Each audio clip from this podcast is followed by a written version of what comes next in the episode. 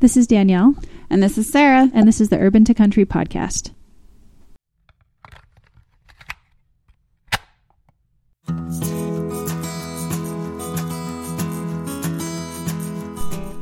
Welcome to the Urban to Country podcast, where we talk to outdoor enthusiasts about life, hunting, and how to make every day epic. All right, everybody, welcome back to the Urban to Country podcast. I am here with not one, but two guests today, which is very exciting. I get to break out the extra headset. I am here with my friends Sarah and Danielle. And why don't you two introduce yourselves and tell people what it is that you do? I think that'll kind of lay the groundwork for our conversation today. All right, so this is Danielle. I am the education coordinator for the Montana Bear Education Working Group. Uh, our group is a collaborative um, partnership between Montana Fish, Wildlife, and Parks, the Forest Service, uh, U.S. Fish and Wildlife Service, and a couple of wildlife focused non governmental organizations. And I have Sarah next to me here. And I'm Sarah, and I also work with Danielle in coordination with the Montana Bear Education Working Group. My focal area is kind of on the Helena, Lewis, and Clark National Forest, uh, but I also partner with Fish, Wildlife, and Parks, and I work a lot out of the Eastern Front area, central Montana, and down into the Butte area, doing bear education, bear awareness, and conflict prevention. Very cool. So, whichever one of you wants to field this question, my first question is who would win in a fight, a grizzly bear or a gorilla? Um, I would have to say a grizzly bear. they have very. Uh, I, I think gorillas have pretty sharp canines, but and are fairly strong, but they don't have the claws or the quite as thick a fur and hide as a bear. Yeah, I'm going grizzly bear. Going grizzly bear? Grizzly bears know how to to hu- hunt more. I think the gorilla is strong, but they're a little more on the plant eaters. So Well, and if and it's, it's wintertime typically in the Mon- misit, the male grizzly or um, male gorillas that are the strongest. So they and their Yeah. only purpose is to fend their harem or group. So they aren't really in the hunting predatorial side. Yeah. Well, and if the if the gorilla comes to Montana, I mean, the weather's just going to be off. It's going to be off its game. I mean, let's be honest. Grizzly bear's going to win. We don't have very big trees. they tend to fall over a lot. and that's a wrap. End of podcast. uh, no, I I wanted to sit down with you too because there's been a lot of news around the the grizzly bear and just bears in general in Montana, and I actually think it'd be really good for one of you to cover what we were talking about just before we started. Um, fill people in on where we're at with grizzly bears right now, delisting, kind of the, the status update of grizzly bear management in Montana, in the Montana area, the GYE. Who wants to tackle that? Sure. So, um, to start off, we both work on not just grizzly bears. We work on both species of bears that live in Montana, black bears and grizzly bears. And both species of bears have the potential to be safety issues for humans and have the potential to cause damage. Um, but where the shift in trend and the focus is on grizzly bears is just due to the fact that we now have more grizzly bears than we have in probably the last, I don't know, 70 to 100 years. So European settlers moved in, uh, lots of expansion, lots of people. So the grizzly bears in specific were fairly well hunted almost to extinction in, in the lower 48 states. The grizzly bears still do very well in Canada and Alaska, and grizzly bears, brown bears, and Kodiak bears are all the same species, but in the lower 48 states, we put grizzly bears on the endangered species list in 1976.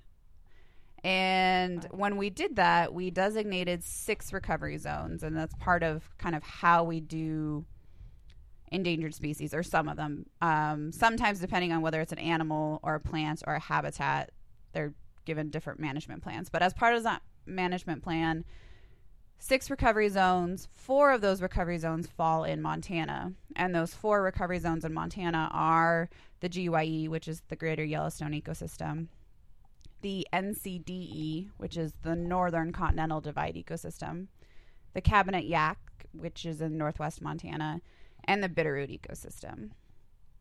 And the whole point of getting them on the list is to bring their numbers back up to make them no longer at a high risk of being extinct. And so we have more bears. That was kind of the goal. And getting more bears meant managing better for population, managing better for habitat and food sources. And so we're getting to the point now where we've reached some recovery criteria in two of our four Montana recovery zones the GYE and the NCDE. And the baseline kind of minimum recovery criteria that we met for them is population numbers. So we estimate we have about 700 plus grizzly bears in the GYE area, uh, 1,000 plus bears in the NCDE area, 50 to 60 or so bears in the Cabinet Yaaks, and no confirmed bears living in the Bitterroot. But the interesting thing about the Bitterroot ecosystem is the original plan was to potentially move some bears into the Bitterroot because we were concerned that bears would never make it there on their own. Although recent developments in 2018 with bears, a bear being found very close to the Bitterroot National Forest shows that there's a very strong potential that they will just move there on their own. And so basically, with more bears, just means that they are moving around more. We're encountering them more. We also have a greatly expanding population of people living in Montana. And so we're having more encounters. Bears are kind of roaming out, going back to where they inherently lived historically, which was on the prairie, in the plains. Bears are very adaptable, especially grizzly bears. They will actually live anywhere there's food source. So um, a lot of people are very shocked to say to hear that grizzly bears used to live all the way as far south as the Mexican border. You know, they lived in the Midwest. They don't need to be in the mountains. They don't need the forest. They are very content to live out in the open. So really, all that just means is we're having more encounters. They're figuring out how to live in a world with a lot more people, and we're figuring out how to live in a world where 10 or 15 years ago we didn't have to quite be as concerned about running into them as we do today. Yeah. So just for people that aren't from Montana or, or don't kind of know the geography of where you're talking about, basically where you're talking about is that western part of Montana um, along the Rocky Mountain front area, correct? Correct. Yep. So if you're not from Montana or not familiar, Montana, um, about a third to maybe a half of it, and the western half is the mountainous part of Montana. And then after you get into the eastern half of Montana, it's pretty grassland, prairie type ecosystem. And so most of our recovery zones were based where our mountains and where our public national forest lands are. And can one of you just real briefly explain why they're focused in the mountains, why we're not seeing them out in why aren't they across all of Montana? Why are they so focused right in the mountains? Um, because when we designated those recovery zones, we designated those recovery zones based on public land access. So public land is Forest Service, is BLM, is state land. But large tracts of non private land are primarily held with the U.S. Forest Service in Montana and those are primarily in the mountains. That's primarily where our forests in Montana are. Now, there are, of course, Forest Service lands, especially in the eastern U.S., that aren't necessarily mountainous, that are still forested. But in order to give them the best chance of having the least conflicts and the least encounters and the smallest amount of motor vehicle road density, the most minimal chance for agricultural um, conflicts, those recovery zones started in those chunks of large public forested lands that aren't that don't have a lot of private owner land in holdings. And that's what gave them the best chance to start there. Now of course eventually there's only so much space there and eventually they don't they don't understand this is the border between forest service and city or county or my land and forest service and so they just move and roam and as young bears get kicked out from mom they go look for new territories where they're at least likely to be in conflict with other bears and that tends to be out of the forest Gotcha.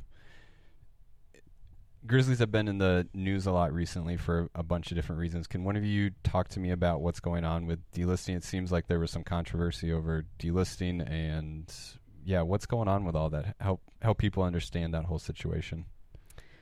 Yeah, this is Danielle. I can and shed a little light on that. So, the Endangered Species Act was originally established in order to save species from going extinct.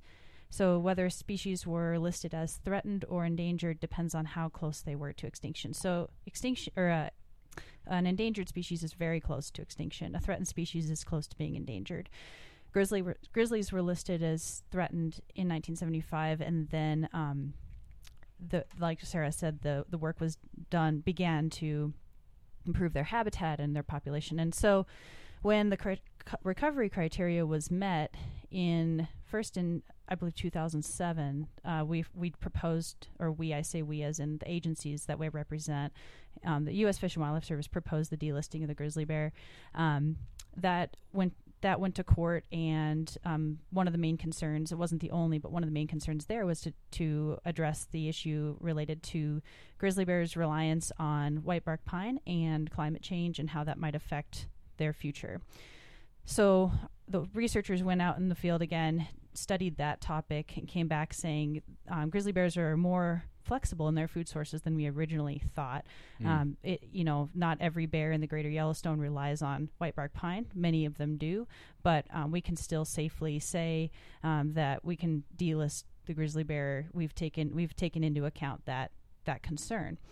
Um, so, so it was, it was proposed again, um, 2017 and then they were delisted and then for for a short while as you guys remember you might have heard about last year um, there were there were when when bears go off the endangered species list, the management returns to the state. So the states of Montana, Idaho, and Wyoming um, began to consider how they were going to manage um, grizzly bears as a population that was under their control, and they they began to prepare for that, and then. Um, the the decision to delist was brought back to court again, and a decision was made by by the judge to put them back on the endangered species list again. So that's where we're at right now. And there's some things that the judge wanted uh, the U.S. Fish and Wildlife Service to c- consider before they could be delisted. So that's a real quick summary of, of what's going on right now. They're currently th- still listed as threatened under the Endangered Species Act at this point. Okay. And that was with the Wyoming populations, correct? I'm sorry, that's the greater Yellowstone population. Okay. So Montana, Idaho, and Wyoming. Montana's portion of the greater Yellowstone ecosystem. Gotcha. Yeah. Okay.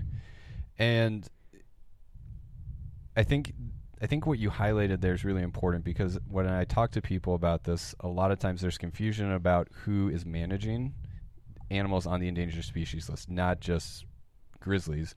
Uh, and that's that's important to remember that this is not state agencies. So your your local game wardens are not the ones that are doing this management. It's the federal agencies, correct? Yeah, the federal agencies, the U.S. Fish and Wildlife Service oversees the management of grizzly bears or any species while they're on the endangered species list.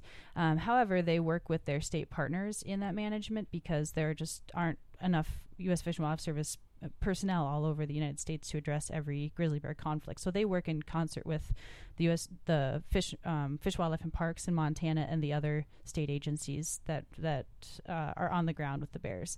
So ultimately, like for example, if they have a case where a grizzly bear gets into trouble, they've repeatedly um, caused livestock damage or they're a threat to, to human safety, um, that decision to remove the bear from the population has to go through ultimately through the U.S. Fish and Wildlife Service before that can be made. But they, they work as partners with the, with the state at this point.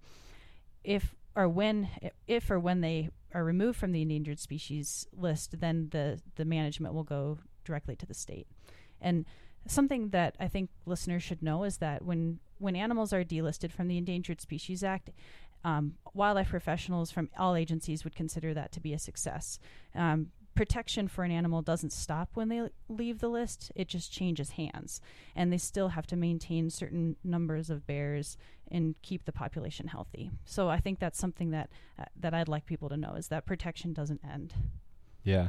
And I, I like what you said because I've had similar thoughts to the point that when an animal comes off the endangered species list, that should be a, a celebration. Mm-hmm. I mean, we mm-hmm. should be really excited about that. And that doesn't mean I think I think in a lot of people's minds, when an animal comes off the endangered species list, especially an animal that can be hunted as part of the management plan, a lot of people think that all of a sudden we're just going to start blasting away at the population and and decimate the population, and then they're going to be endangered again. And and that's not that's not the plan, and that's not what's going to happen at all. Um, and and so I think people get kind of hung up on that. Instead, we should be focusing on this is incredible. We ha- we we have an animal that was on the brink of extinction, and now they're to the point where we're saying that their populations are at such a high level that they're viable and they're no longer in danger of going extinct. If it were, I think it's interesting that if it were something like a like a lizard or uh, a bird or something, we, we there would be a celebration. But I think because of the controversy around hunting certain species, Mm-hmm. I think that's where th- some of the, the controversy comes in. Do you is that is that the right line of thinking? Am I yeah that's there? part of it and i think um, it's important for people to understand that um, when we talk about delisting so far it's only been that one group the yellowstone ecosystem bears so it's only been trying to delist the yellowstone ecosystem bears. The other three ecosystems in montana the other two ecosystems in the lower 48 were still endangered species. They're still on the list. Um, and it is it's a great success. What it does is when we are able to give them back to state management, it does a couple of things. It takes a lot of burden and financial strain off the federal government that we can then use to take those funds and focus on other species that are still on the endangered species list. What a lot of people don't realize is there are thousands of species on the endangered species list that don't get any um, staff or financial help to get them off the list. And so when we keep keeping certain animals or certain plants or certain habitats on the list, we're kind of taking some of those resources away from other ones that could also use those resources. Um, but then also, it's part of the U.S. Fish and Wildlife Services agreement, and it's part of the state's agreement that they're monitored. The states are monitored. The state agencies are monitored um, for at least five years after they're delisted. And the U.S. Fish and Wildlife Service at any point can say, we don't agree or we don't think that your state management is taking as good of care of these species as we'd like and we will take them back over. So they're given kind of a probationary period to prove that they're doing what they need to do to keep those populations there as well. So it's it's important to notice that just because they're delisted it doesn't automatically mean that we're just kicking them out in the world and hoping for the best. There's all sorts of plans in place. They're still being monitored. They're still being watched. And at any point, if the federal government feels that a state agency isn't quite doing it correctly, or if for some reason or another they need to be put back on, they can be. Um, but it's really important to think about all the other species that are on that list that could be using this funding and the staff and the time that are being devoted to certain other species so that we can work on getting more. Um, the Endangered Species Act is a great act, but if we can't show multiple success stories, then there are concerns that they're going to try to replace it with something different, and we may lose that powerful act to protect species. And where does the funding from that come from? I'm sure someone will want to know that. Uh, federal funding obviously comes from a variety of different sources. A lot of it's tax based, just like all federal sources. Uh, U.S. Fish and Wildlife Service, you know, gets grants from different sources as well. A lot of grizzly bear endangered species funding comes from a multiple of organizations since it is such a kind of iconic species and people really, really care about it. There are lots of non government, nonprofit organizations that donate to it. Um, land management agencies, which are often federal land management agencies, but they're all state ones as well. They chip in money. So it kind of comes from a pooled bunch of resources. But when they're a federal species and it's federally managed, it's usually federal dollars, um, which usually means it comes from federal taxes. Gotcha. So what's on the horizon for bear conservation and, and grizzly conservation? What what's kind of the next steps now that we're sounds like we're getting to the point where they're going to start coming off the ESA and so what's what's the next two, three, five, six, seven years look like? Well, I think so. There's a number of pieces to that puzzle. Um, I don't know what the timeline's really going to look like for delisting um, ag- again, or when when that might happen for the Greater Yellowstone ecosystem or for the Northern Continental Divide. But one important piece of the puzzle, I think, is is the human component, and for for the future of grizzly bears outside of their established um, primary conservation areas, it's going to take uh, a lot of work and um, and the will of the people living on that landscape to have bears in their backyards. So I think that's a part of it. That's something Sarah and I are working on a lot is getting out there and talking to people and letting them know what to expect in bear country and and what it means to live where there are grizzly bears and just getting information out so that people feel feel um, like they know what's going on. So that's part of it. Um, I think that's a big part of it. And then yeah, I don't I don't know the timeline for delisting. Yeah, I, I, mean, don't- like I wish I wish someone knew, but well, no one so does. part of it is the U.S. Fish and Wildlife and Service is reading through the judge's orders of this most recent. Um, the judge in 2018 put the Greater Yellowstone Bears back on the list primarily due to concerns of connectivity. So we have these different small island ish groups of bears. And the concern is partially that we haven't yet been able to prove that bears from different populations are intermixing and interbreeding. Mm. And in specific for the Yellowstone population, since they're our most farthest south population and they are no way connected to Canada, that we will get genetic inbreeding and Mm. genetic isolation. So there's a lot of concern of how do we get bears from like the northern continental divide ecosystem to move down there and mix genetics so that we're not having population um, in holdings. So that's kind of part of the the connectivity thing. And how do you address connectivity is kind of what the U.S. Fish and Wildlife Service is working on. How do you say, well, this is our plan, and this is how we're going to tell bears you must go down there and you must breed with those bears, and, and, and you can't do that uh, as much as. And part of it is maybe we have had a bear or two do that, but since we don't test every single bear, we don't collar every single bear. We can't. We have yet to prove that we have genetic intermixing. So part of the getting the bears to move in between these two ecosystems is kind of creating a less constricted path for them to move from the northern continental divide ecosystem down or from the GYE up. yeah. And that's primarily due to minimizing human conflict and creating uh, good travel paths for them. So that's on the U.S. Fish and Wildlife Service side. Uh, Montana Fish, Wildlife, and Parks is convening a statewide grizzly bear advisory council, and what part of that council's job will be to do is to create a statewide grizzly bear management plan, and that will say things like, in the long run, what are we looking at for how would we like to hunt? What are we looking at for what bears will be removed? Where is our tolerance for where we'll allow bear, bears to live and not live? Um, who will be in charge of this or that? So there are different pieces, as Danielle said, to that play into this. The the federal side has their pieces, the state has theirs, and then there's this general. We all live here and work here, and the you know making sure that they're moving in amongst themselves.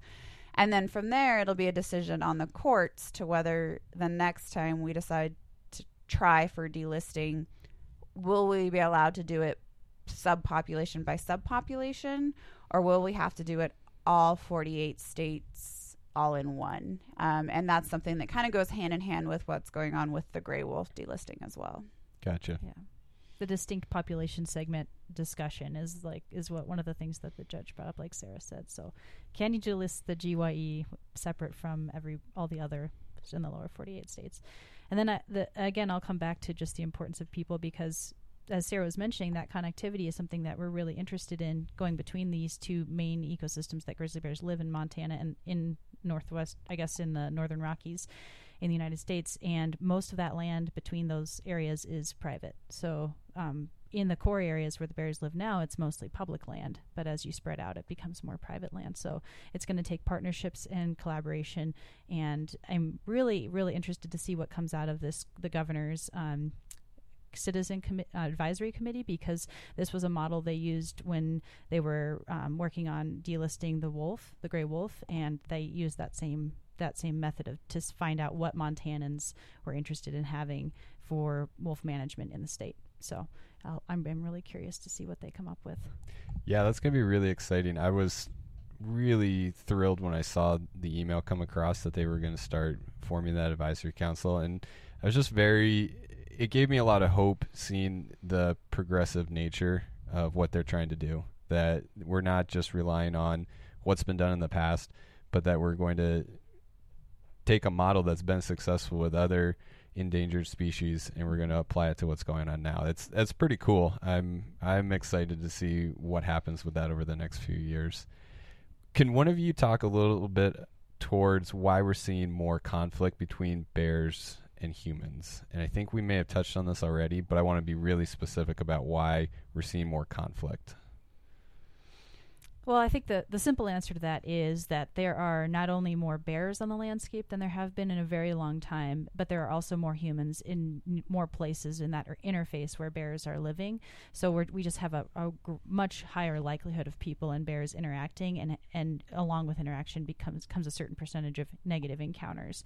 So um, a, a lot of our encounters in the greater Yellowstone ecosystem recently have been um, as far as reasons that bears have had to be removed has to do with uh, livestock conflicts. Mm. So bears getting into um, cattle, especially cattle, but sheep, uh, other agricultural endeavors, and so that's been, I guess, one of the main conflicts. As far as um, folks on a smaller scale, I think wh- I guess we can talk prevention. And one of the things you can do, there's a lot of things you can do to reduce the the chances of bears getting in trouble and humans interacting with bears, and those are all having to do with securing attractants. There's like two main fronts I think of when I think of people and bears interacting. One is um, when the bears are coming attracted to something, and one is when people um, are move and maybe surprise a bear on a trail or when they're out working on the landscape. So there's a couple different things, and they sometimes overlap. So you can do preventative work at your own um, workplace or your home place that um, things that might attract bears, and then you can also do preventative measures when you're out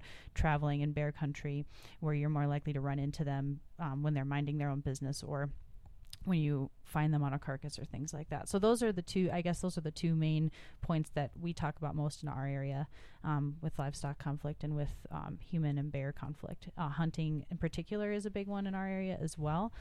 Um, because people again more people and more bears out in the woods so um, our group is all about safety and just prevention so we're talking how to how to get ahead of those those conflicts and and really number one is human safety to keep people safe and then um, a good uh, side benefit of that is that we have to, there are less bears that have to be killed when people follow those kinds of measures so is that did that answer the Yes, question? absolutely. Okay. No, that was great. And I liked what you said that when I mean people are very concerned about the well-being of bears. They want to see bears happy and healthy on the landscape. And to your point, people can do a lot. If you if you're a, a wildlife advocate, you can do a lot to make sure that you never lead to a bear needlessly being killed. And and that's simple things like putting your garbage in your truck when you're out camping. yeah I, I'm always blown away when I drive through a campground and I see people with garbage just like laid out everywhere. And yeah, maybe maybe that one time that you go camping, you don't see a bear, but if people consistently do things like that, you're it's like putting out a buffet in a college frat house. Eventually somebody's going to come Yeah. to the table. Like it's just the way it works. Uh, so are we seeing more conflicts between humans and grizzlies or humans and black bears? So Well, yeah. typically, it's kind of biased because we don't often hear about conflicts with humans and black bears because they're just not reported. They're not kind of as scary. They tend to be. Um, oh, Sarah, I am terrified of both. Okay. I don't. I don't want to Well, run into either one. they both deserve People healthy respect. Healthy, I'm healthily respectful and go the other way when I see They both. do. So most of our encounters with black bears, and and there are lots of encounters, and it depends on what your definition of encounter is. Um, more black bears get into break into people's homes, break into people's cars. Uh, Wait, time out. Break into people's homes and cars. yeah, we don't see it as much in Montana, um, Colorado, Arizona, Washington, Oregon, California.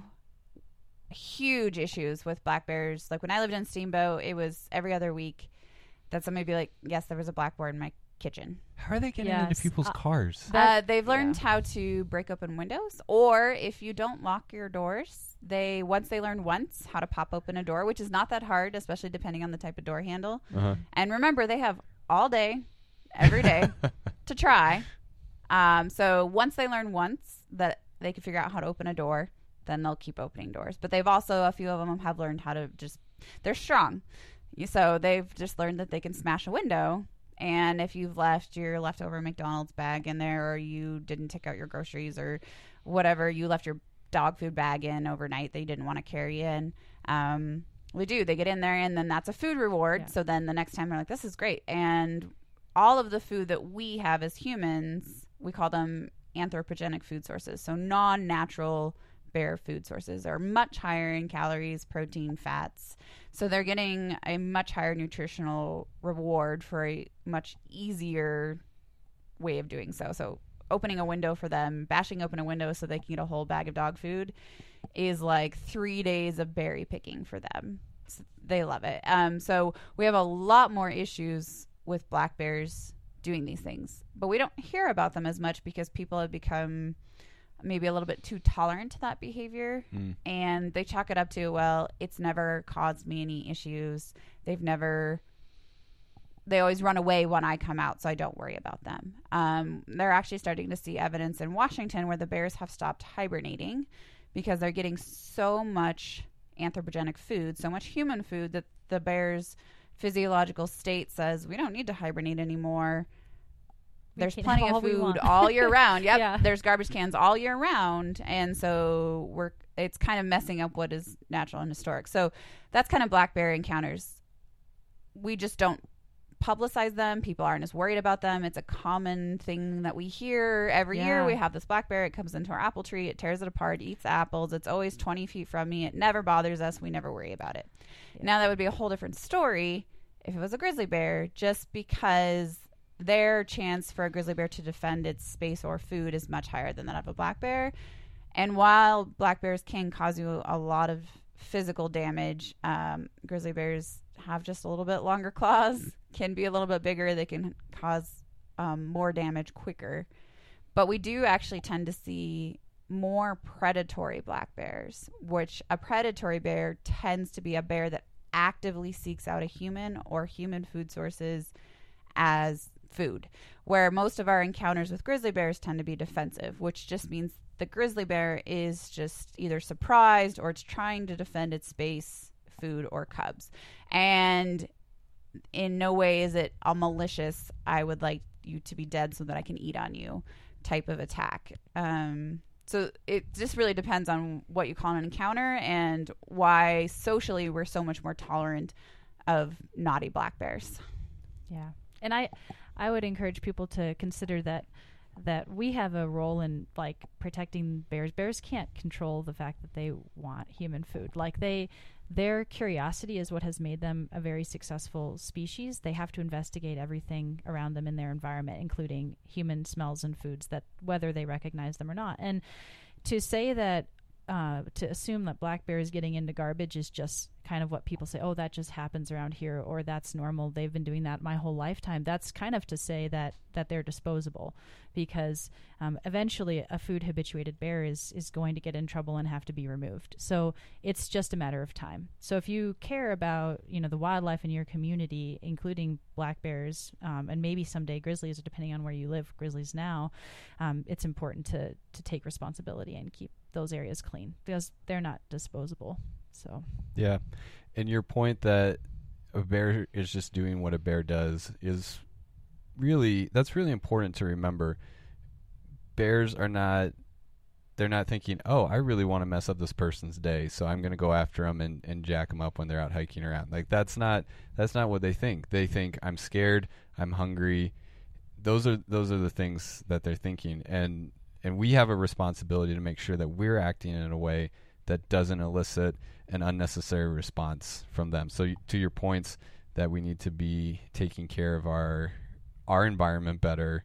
I, I think that that is that's the point with this whole thing is um, as far as mitigating that conflict is it's it's up to us. So what are some real basic things that people can do to make sure that they mitigate those conflicts?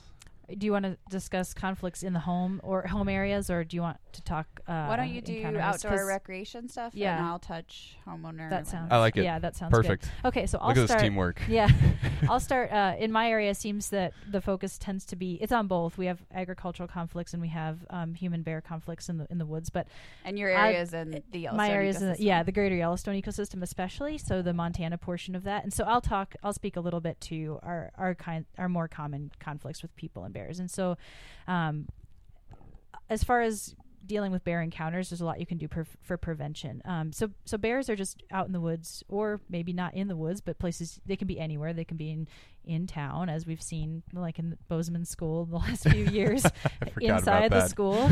so you could really bears can be anywhere, but um, some things you can do to prevent encounters with them are to just first of all be aware of your surroundings. So be looking at um, what sign you're seeing on the trail. Don't have headphones in. Like just be listening to what's around you. I also think this just leads to a better experience when you're outside. Is to, to be aware. Yeah. yeah.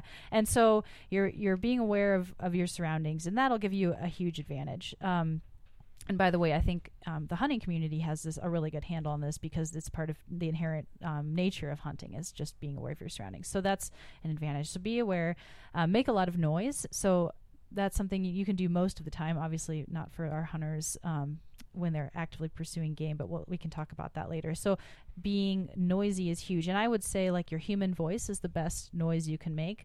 Um, some people carry bear bells, but it's often my experience has been it's not very loud. And you really want to be loud enough that they can hear you from a distance over natural sounds like the wind blowing or a creek flowing nearby. So being loud and being smart about when you're making noise. If you have a good sight line, you can see a long ways ahead of you, big open meadow, a ridge line, you're probably not going to surprise a bear as much on that open country as you would in a transition zone into a forest or when you're in a thicker area where sight lines are poor. Or uh, another thing I'm always considering is if I'm walking into the wind, a bear ahead of me isn't going to smell me very, very likely, and their sense of smell is their best sense. So that's another thing to be considering. So making noise. I yell out, hey bear, I clap my hands. Anything that identifies you as human is going to be the most effective way to be, make noise. Then we always say to travel in groups whenever possible the statistics coming out of Yellowstone Park, they've taken really good notes on who gets hurt by bears and how. And so, um, 91% of people who've been hurt by bears in Yellowstone Park uh, were in groups of one or two and only 9% were in groups of three or more. So bears see groups of people as intimidating and they're less likely to make contact with you. Um, you're also less likely to surprise them because groups of three are lou- louder than groups or by the people by themselves. Yeah. So, so, and they're more likely to smell you ahead of time too, which is yeah, a big a thing point. that a lot of people don't recognize is that is often how they recognize we're around before we even see them as they smell us. But they also have to remember first figure out what we are. And a lot of bears mm-hmm. out there don't know what humans are. Yeah. More in the parks do because they're encountering them. But yeah. as we're expanding into these new regions, a lot of these bears have never seen a human before, so they don't yeah. know yet what we are. Where so this is why human voice, as she's saying, is so important. A human voice equates to a human. It is not the same sound that any other creature makes. Yeah. So once they eventually learn what a human sees and or what a human smells like and what a human sounds like, they can yeah. much more equate to what do I do when I encounter this specific species. And when they hear a person, I mean, they take note of people. Like, um, it would be, I guess, a little naive to think that bears inherently as a species have never like people have been living with bears for a lot of their evolutionary history. So they whether or not they've seen one before they might be curious the first time they meet a person but they've they they know that's something to pay attention to when they hear a human voice and it's a relevant sound. So uh, the other that's a really good point about that with human noises and um it has to be a relevant noise. Like the bear bell, if a bear's never heard a bell before, what does it mean to them? Mm-hmm. It makes me think of like how, you know, you ever heard of elk in a high meadow and like an airplane flies overhead. They hear it, but what does it really mean to them? It never has meant anything in the past and it doesn't equate to something they need to be concerned about. So again, human voice, um, and then we said groups. Oh yeah, and groups smell people can be easier to smell in a large group. That's what. So a little, just a quick thing on on bear's sense of smell. Um, so if you think about the sense of smell that a dog has, um, it's conservatively hundred times more powerful than a person's sense of smell. And some people say it's a lot more than that, but I'm just usually we use that as a baseline hundred times. And then a bear's sense of smell is at least seven times more powerful than a domestic dog. So they see the world with their noses, and they often trust their noses more than their eyes, even though their vision is is not any poorer than a human's vision. So, so they have just like these amazing senses. So we talked uh, being alert, making noise, being in groups. Um, and one thing uh, we always say to carry bear spray. That's a preventative thing to to think about ahead of time. Um, you know, we leave no trace principles or something that this fits really well into. So planning planning ahead and preparing to have your bear spray in case you encounter a bear and knowing how to use it. That's something Sarah and I teach a lot of people is about um, how to use their bear spray. And then the last thing is that if you if you have control over when you're going to be traveling in bear country, you want to avoid the early morning and the late evening because bears are most active at those times. Now I know again those don't all work for for our subset of of folks out there that are hunting, um, but there's there's other things you can do in those particular situations. So so those are some preventative measures for the person out walking around in the woods or places they might encounter bear. And do you have any thoughts on the whole debate of gun versus bear spray? Absolutely. So so we are very strong proponents of bear spray because um, research has shown multiple studies that bear spray is the most effective tool to stop a bear attack or deter to deter a bear from coming closer to you. So by far, um, that is the most successful tool, and it has a lot of advantages. That's not to say that firearms can't work to stop a bear attack; they have many times, but uh, the the best tool to have is bear spray. So if you already carry carry a bear spray too, and then you have more tools in the toolbox. Um, but but we're just we're big proponents of bear spray. The research there was a study um, 2008 that we always cite, um, Herrero et al. that was talking about the effectiveness of bear spray when used on bears, and in those cases, which included um, brown bears, which are the same as grizzly bears, grizzly bears, brown bears, um, black bears, and polar bears. 92% of the time when bear spray was used, it changed the bear's behavior. And in those same cases, 98% of the time, the person wasn't hurt by the bear. So it's a really strong statistics. And we use all this stuff. Um, we call it a tool. So bear spray is a tool, a firearm's a tool. I really emphasize that this knowledge and this awareness is a tool. So you're adding all of these things in, and bear spray is a more effective tool if you know how to use it correctly and understand why and how it works, just like how you understand how a fa- firearm works. Where bear spray has advantages over firearms is, and in a couple ways, it's can be easier to get out if you've practiced that. Um, but what really has come to light, and especially in the last couple of years, a lot of our encounters have been very, very close. Hmm. And so, even our most recent encounter this weekend, um, our first encounter of 2019 that's been reported, the young man was able to bear spray the bear over his head as the bear was already on him. So, no accuracy needed. And I'm not sure that that's something that you'd be able to do with a firearm. And I strongly encourage people to think about how they carry a rifle or a shotgun when they're hunting. Um, a lot of people carry them over the shoulder or in A sling. and a sling or in the thing in their pack. That Oh, a scabbard. a scabbard, um, where it would take you a f- quite a few seconds to get it out of there. Hopefully, you don't walk around the woods with your safety off and one in the chamber. Although I know a few people that do, but as a strong ethical hunter, I don't encourage that for the safety of others. Yeah. And so, just for speed, rifles and shotguns often aren't there. Um, but you don't need to be accurate with bear spray, and you don't need to worry about the damage that you might cause to another person if you need to bear spray the bear on another person. Right. Yeah. Um, That's happened a few times in the last few years where p- hunting partners had to spray their other person with the bear on them So multiple times, and multiple times yeah, it's been it's people a real concern. where the bear's already been on them, over the behind them, and they just had to spray it over their head. Your friend Yeah. is going to be coughing when they get bear spray on them, but they will survive. Well, Amber Kornak, um, that's what she did. Yep. Is she sprayed over her shoulder into the bear's face? Yep. And that's just what happened this last weekend with a shed hunter who um, was out shed hunting and was out by himself and just startled a bear, um, but was able to do it. So, you know, we are. and then the other thing to take into consideration with firearms is the potential that if you're out with other people, you might hurt them with a firearm and trying to defend them. Right. Um, and also just remembering that if you wound the bear and then a uh, animal management person has to go out there and take care of it, you're putting that game warden or animal management person also in jeopardy because they are now dealing with a wounded bear who can't move correctly, is hurt, is going to react in a less predictable manner yeah. and they also get, get holed up in areas where they can't move. So then, if you don't tell anybody, you don't know if you wounded them or not, and then somebody else comes hiking along the trail, but now there's a wounded bear that's just hurt, sitting there, doesn't know what to do. Um, so just think about all those aspects of it when you think about is this the right tool for this situation, and am I using it in the most effective manner? Yeah. And I'll just add into everything you said. I 100% agree with everything you two both shared, and it's part of my mindset for how I protect myself in bear country. Another thing for people to think about is we don't we don't rise to our our highest potential when we're put in stressful situations. Yeah. We we fall to the lowest common denominator of the things that we've practiced. And so what I would say to someone if they're considering this and, and I don't want to steer people one way or the other, but I'll just walk you through what I did.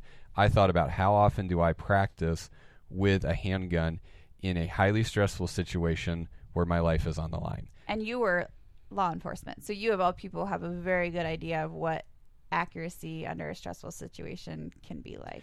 Yeah, and and that's the thing is even in a training situation, if you just put if you just turn on a stopwatch with someone, you can watch someone who th- who you would say is a pretty good shot. You can watch their accuracy completely fall apart just by simply turning a stopwatch on and Mhm. saying, you know, you need to put this many m- this many rounds in this target in 10 seconds.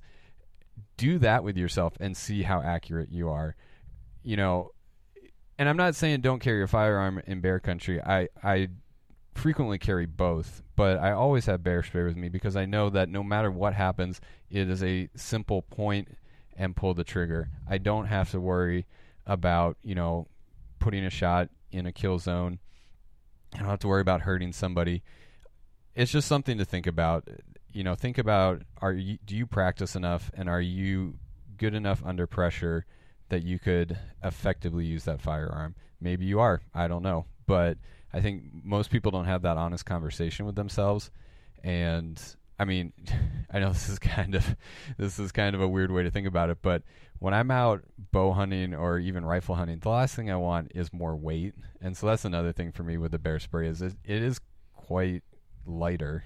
So Yeah. that's something else to think about too. That is something for me. But I, I always say two tools is better than one tool. Yep. A backup is great. And if you have a persistent bear, which there are predatory bears that bear spray is often less effective on them because their motivate their motivation's different in a predatory circumstance. And their their physiological, their breathing, their heart rate, and their exposure is all different. And so it's I equate bear spray to a seatbelt often. Um, does a seatbelt 100% guarantee that you are not going to get in an accident and then not get hurt? No. But what a seatbelt does is greatly reduces the chance that you're going to have mortality and reduces how hurt you are going to get it. So you use multiple tools when you're driving. You use safe driving and defensive driving. You have a seatbelt. We now have airbags. So these are all things that play into it. But nobody ever says that a seatbelt is going to say you're going to walk out of every car accident completely unharmed. Mm-hmm. But it definitely reduces the amount of harm that you receive. But you want to use all things at your exposure, but just understand all of them. Understand how your car works, understand how to drive in slick roads, all these things. yeah. Yeah. And it's a mental shift too being in bear country. I want to add add that in for folks that are if they're new to bear country, if they're living in this area, you have to change how you um, how you just act in the woods and you have to be more thoughtful and alert most more of the time which can be different than if you're used to li- like walking around a place with no large predators or no no real threats to um, to your life beyond just the natural environment. So so it's a mental um, shift. It's like cultural thing. And then um, that practice i want to emphasize that too because i can't enough emphasize that practicing in your in your head and in person like using your bear spray uh, when I'm on the trail, I pull out my bear spray from my holster frequently, just as like a practice when I'm passing time. I see how quickly I can get to it, how quickly it comes out of the holster, and then I visualize different scenarios. I think, well, if I saw a bear, this area looks really sketchy. Maybe this would be harder to see a bear coming ahead of me. If I had seen a bear and it came out right here on the trail, 10 feet ahead, how would I react? And then I imagine it. And you know, visualization is something that a lot of people who are trying to get good at um, different like sports or whatever you're doing that you're trying to excel at, if you can visualize yourself doing it successfully, you'll be better at it when you do it. So that's something I always talk about with bear spray because I, I think where the mind has been, the body will follow. If Mm. you've done it before, um, at least in your head, you'll be more prepared. So practice that movement and practice the ca- the calm um, behavior. Yeah, being calm in that situation. So Yeah, we're And in I- a great step yeah. that people are caring more bear spray, but just carrying it, having never used it, never taking it out of Yeah. the holster, um, is only so effective. I've recently started testing like my friends and family on hikes. Like, okay, there's a bear. How quickly can you get your bear spray? And it is so disappointing.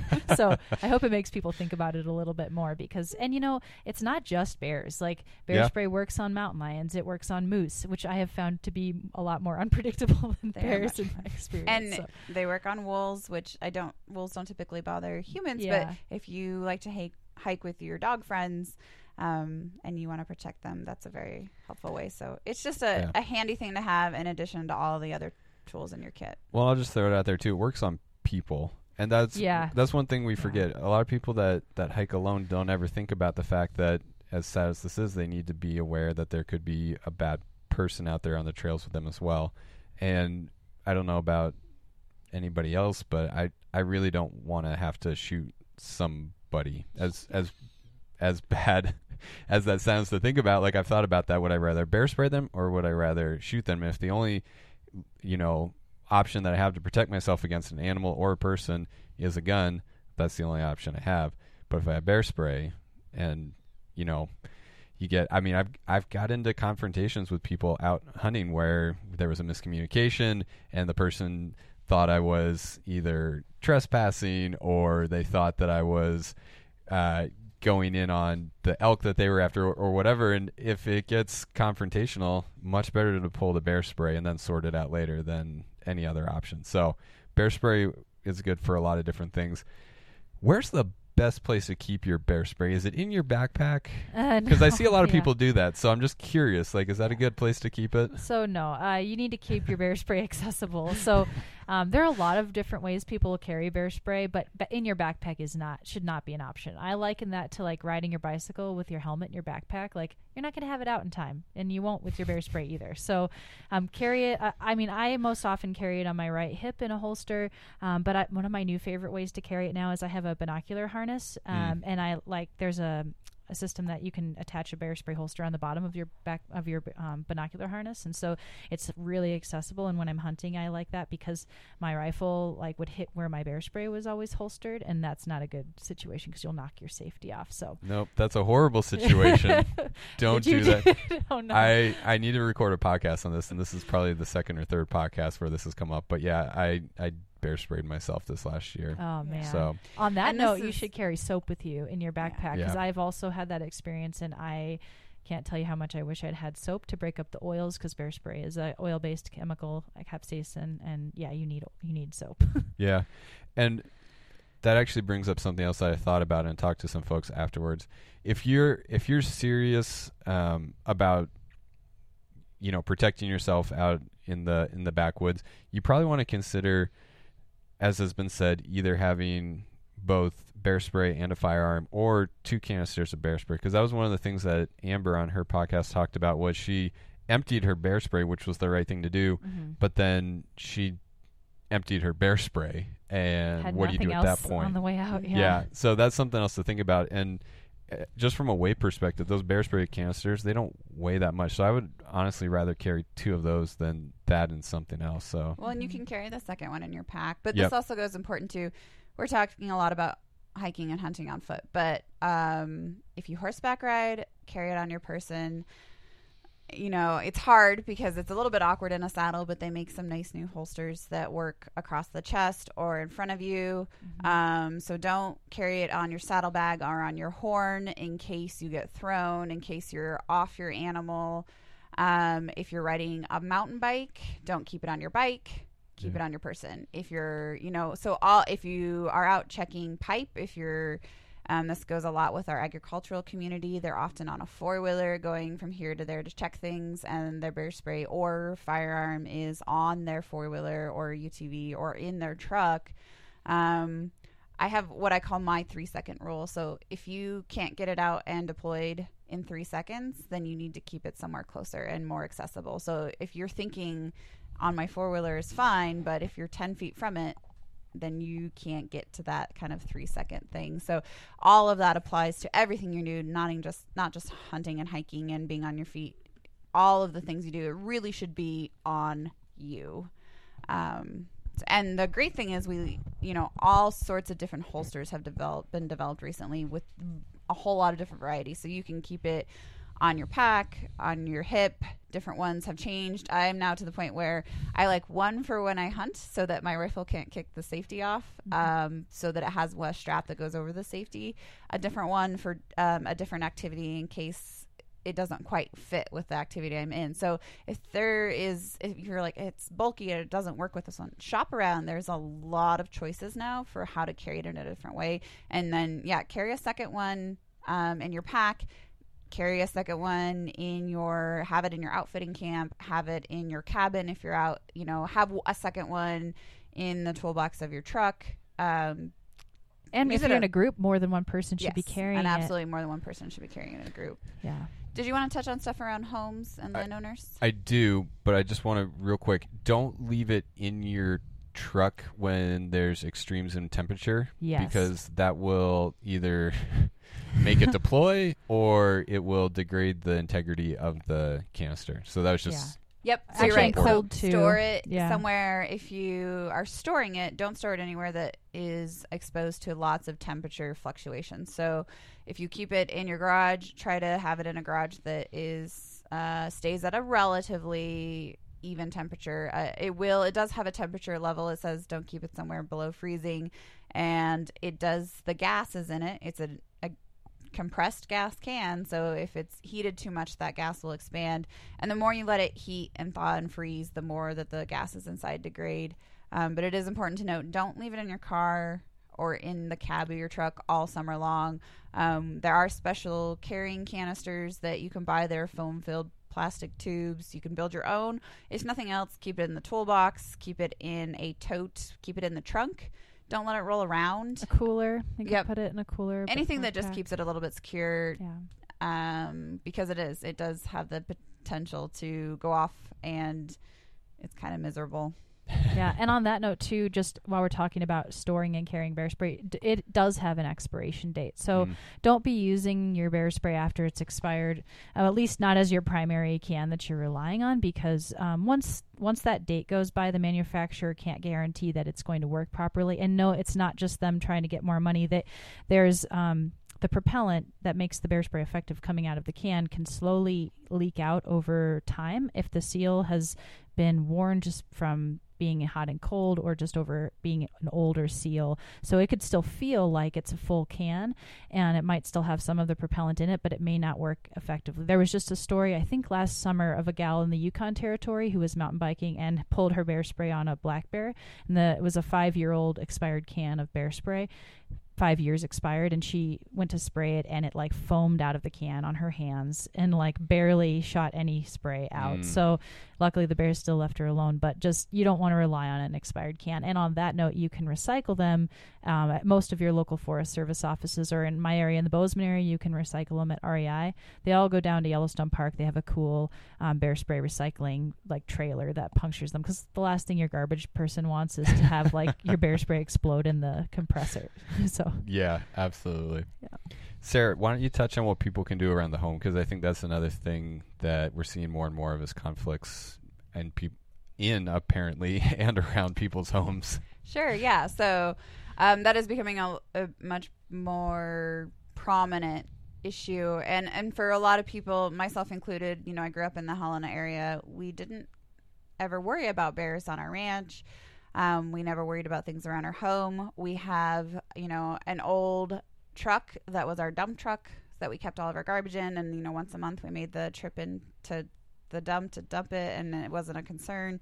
And so around the home, there are a lot of things you can do. And this goes back to that. We need to respect the fact that they're wild animals and they're curious and they're really just looking for food. And so we don't want to give them any encouragement to have reasons to come near us. We go out into the forest, into the woods, and we need to be smart about the fact that we're kind of in what we would consider their home. Mm.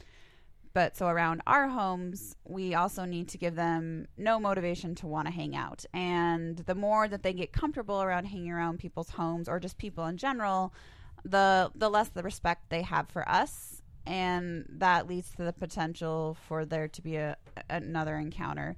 So whether it's your home, your cabin, your campground, but really start thinking about what are things that are potential attractants to bears. And these can be things that we often don't think about as being food for ourselves. So a lot of times, you know, when you're camping, we say, you know, toothpaste and deodorant, you need to lock that up. And people are like, well, why would a bear want to eat toothpaste?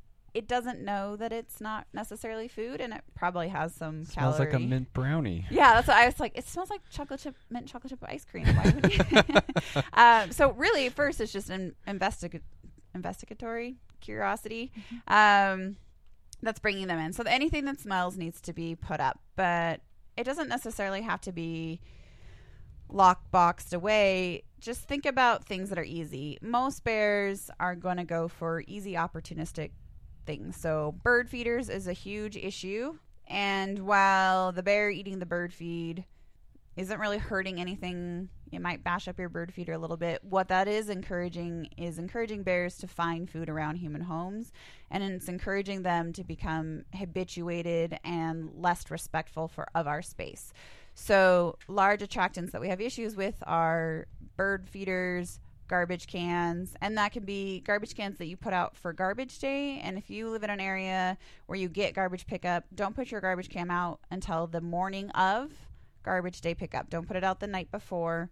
Put it the morning out, and then hopefully they pick it up as soon as possible, and it's gone out of the way. And then Can during I add something on that? Just Yeah. real quick. So, just for folks who live in places where you have a mechanized garbage service, they do make bear resistant containers that work with those trucks. So you can talk to those local your local waste disposal company about getting cans that would work with their system. So, just want to throw that in there. Yeah, there's lots of options to that. And then during the week when you're storing garbage, uh, put it in your garage or a shed.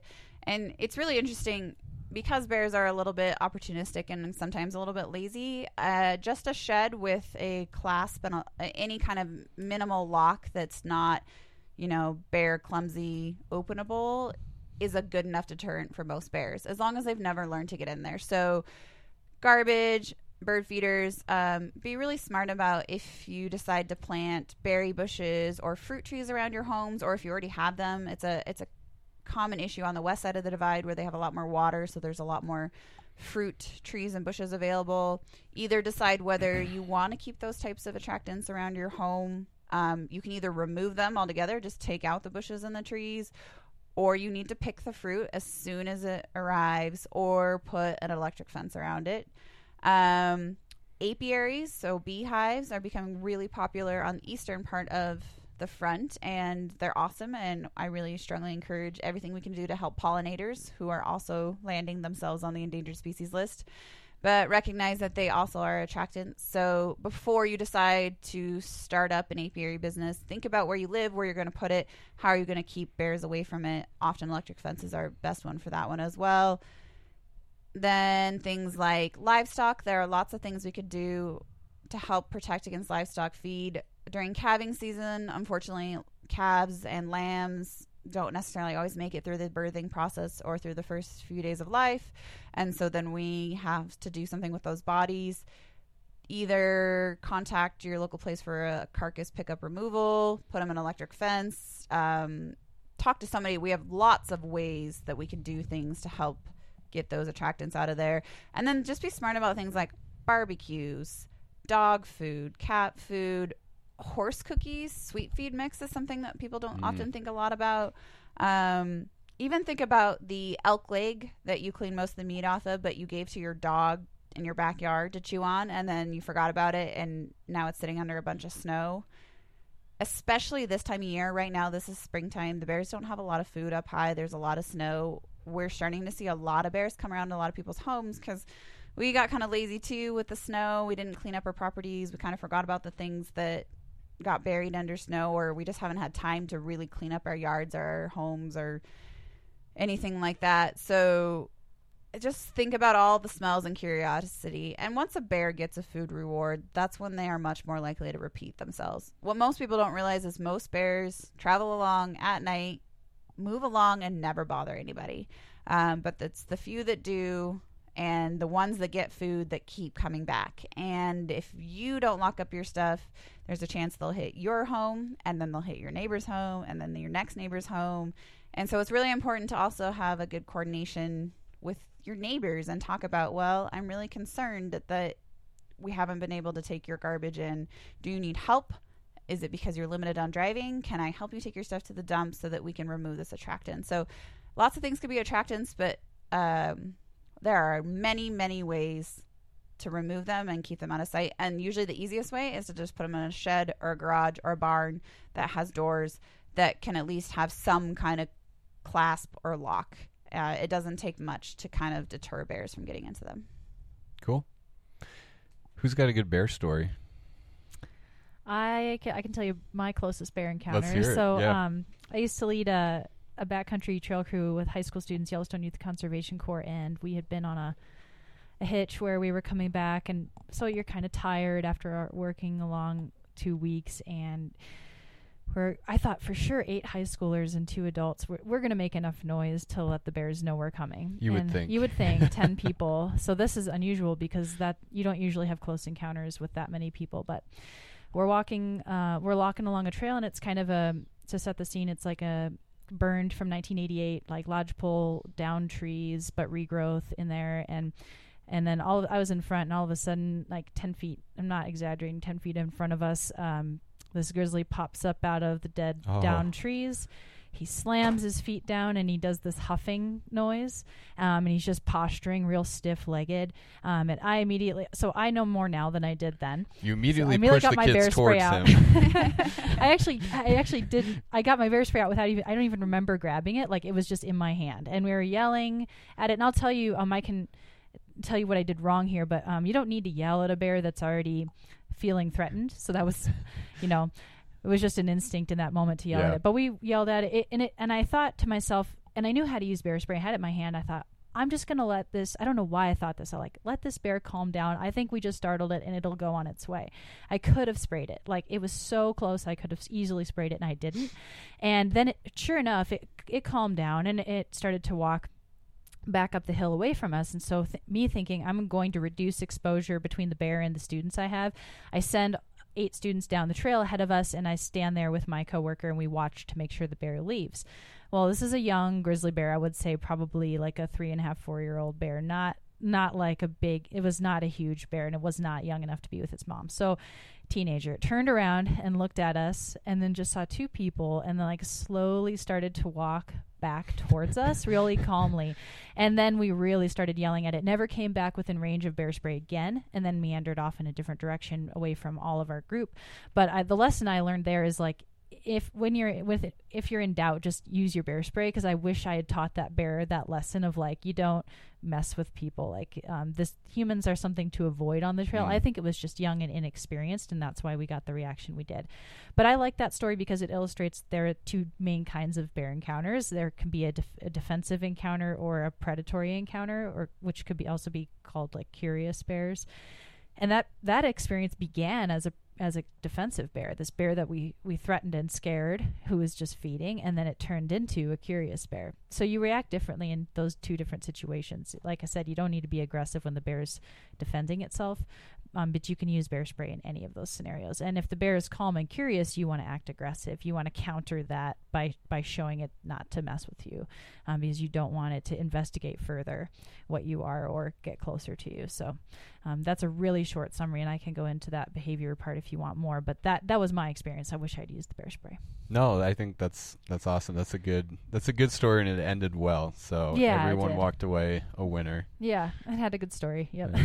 Have you had any close calls, Sarah? I haven't. Um, growing up in the more central Montana area, we really, and I would say that it's very common for most of my friends and family that live in the Helena area, uh, the Great Falls area, to not even have grizzly bears on our radar. Um, I've had some close encounters with black bears, and you know, they did typical black bear behavior where they just spooked and ran off. But luckily, I haven't animal behavior though it's it's really interesting each bear is kind of an individual and each bear is going to do a little bit of a different thing and so it's really important to kind of think about what they're displaying to you in their behavior and a lot of time it is reactionary and like Danielle said you often don't want to yell at a scared or threatened bear but it does pay off to talk to them because Mhm. again we're trying to encourage them to learn that we're human and so if you talk to them in your human voice, it sometimes helps them figure out you are human. And then, as she said, you want to encourage them to learn to just leave humans alone. So it's a added benefit to that as well. And I'll throw in because I like what you say about talking calmly. When people say talk calmly to the bear, that does identify you as human. But I go that to me, it's a step further of like if anyone who's ever been a, a first responder or anything like talking yourself through what you're going to do helps you um, follow through with it. So if you say, hey everybody there's bear like this bear what we're going to do is this this and this uh, it keeps everybody calmer Yeah. and like thinking about you're you're giving direction so Well, and even those are if the good. bear doesn't understand you, if you've ever been around, you know, I, I work with horses a lot, and I'm like, it's okay, horse, we're gonna do this. You're all right. You're fine. They don't know, but it helps me feel better to Right. tell them, and you know, like, all right, if you come any closer. I'm gonna have to use my bear spray on you. All right, stop This is my that. plan. Just work it out, go away, and Yeah. it helps me more than I think it helps the bear. But that's my good. way of like processing my fear is Yeah. by saying it out loud, and yeah uh, it kind of helps you slow yourself down so that you can respond in a, a smart manner. Well, animals are incredibly intelligent as far as picking up nonverbal cues and your energy. And so I think, me personally, when you do react the way you two are talking about, the bear picks up on that and he doesn't sense, oh, this person is really amped up and they're really afraid or they're being aggressive. So I think you're right that being calm and talking calmly signals to the bear that, oh, this this thing is not scared of me. I should probably consider what I'm about to do right now. Mm-hmm. So And you have to remember they have a physiological response to being startled as Yeah. well. So they get the same adrenaline push, um, they get the same heart rate, breathing uh, elevation, and so their instinctual reaction is to potentially confront that threat. That's what bears do to other bears. So what they're often doing in that defensive state where they're kind of stomping and giving signals is not only are they trying to signal to you what they're feeling, I think in my mind that they're working through what they want to do next Yeah. and working through that physiological response. And sometimes it takes them and their body a little bit time to come down from that elevation of startlement. And that's really important also to give them a chance to get out of the area and to give them a chance to calm down and process what's going on around them. Because if you immediately just start either hazing them or if you immediately just start going after them, um, they continue to go on that instinct versus kind of thought path. And of course, this is my human anthropomorphizing of animals, but we see it a lot in horses and dogs. And so I, I feel like bears could probably do some of the same things. yeah. So my my bear I I have never had a occasion to pull my bear spray or a gun on a bear, but I I've seen bears in the in the wild at fairly safe distances, but enough to where I'm like, hmm, okay, it's time to be a little careful.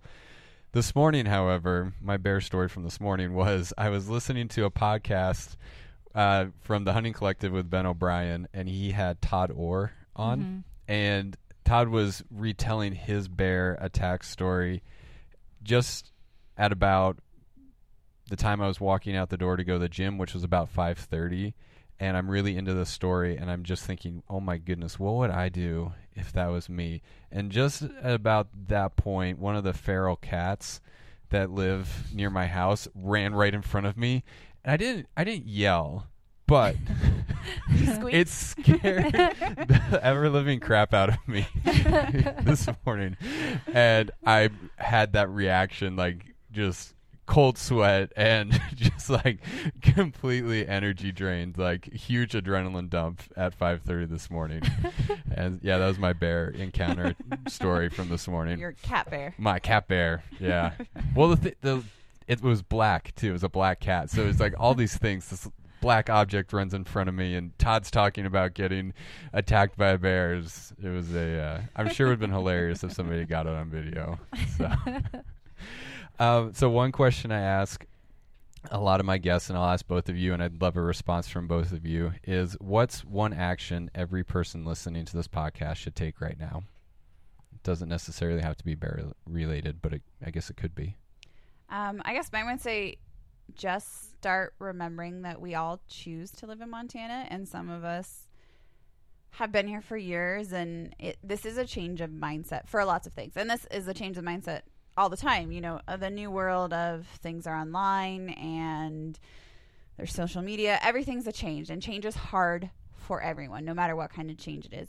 Just recognize that having to accept that there are more bears and we have a greater chance of running into them. It doesn't mean that I'm saying you have to accept that they're going to be around and you have to accept them in your backyard. Just accept that this is new and this is a change and it's going to take everybody a little bit of time to kind of adapt to the change, but be open-minded and knowledgeable about it. Um and just kind of start to think on the path that we are so lucky to live in Montana we get to see all sorts of wildlife deer, elk, moose, mountain lions, bobcats. Some of them are scarier than others, some of them intimidate us more than others, but you kind of get all the benefits in with all some of the more scary things and uh, really appreciate the great opportunity we have to live here, but recognize we all know that this is new and it's a change and it's going to take some time. Mine is uh, to be present. And I think that can work in so many aspects of life with uh, social media and everything that's always distracting us from the present moment but also when you're in like in bear country being present is really important to to your safety and to just appreciating the the place you're in. So be present. And then i, I do add want to add one in for bears is that um, I want everyone to be involved in their uh, wildlife management. So um, consider getting involved and learning more about issues that concern your wildlife. If you're Montanans, this is your wildlife, and um, and it's and these are your public lands, and so be involved in it. And then um, consider if you're passionate about grizzly bears, consider being on the the citizen advi- citizen advisory council. Consider applying. Cool. And where can people connect with you guys? The work you're doing, bear management in general in Montana? What are is there a Facebook page or website they should go check out? Yeah, um, we have a Facebook page and Instagram page, uh, Montana Bear Education Working Group, and um, I administer that. Sarah and I work together. So if you have a question for me or for her, we can get you can get a hold of us that way. That's really easy, and um, we have a phone number on our Facebook page too. You can call for you one of our offices. You can also call any of the Helena, Lewis and Clark, Custer Gallatin, or Beaverhead Deer Lodge National Forest offices, mm-hmm. as well as most of the Montana Fish, Wildlife, and Park offices, um, should all know how to get in touch with us or any of the other bear related workers. Um, they also all have Facebook pages as well. And so there are lots of great ways to get in touch with us, and you can call any one of them. Yeah, and please do like if you have questions following up on this. I know we didn't get to talk about everything, so I just want you guys to know if you have like anything that didn't seem clear or you want to follow up on, please um, check out our pages and get a hold. I will respond to your messages. Um, we want to get your questions answered.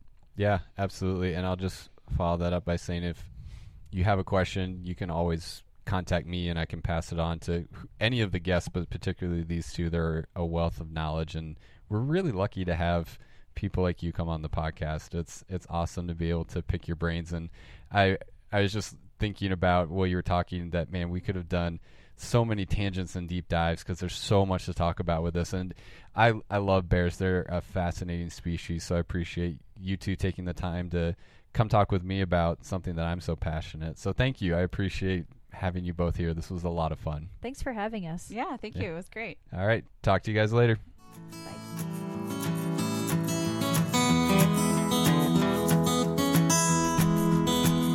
Well, that's a wrap. Thanks so much for tuning in.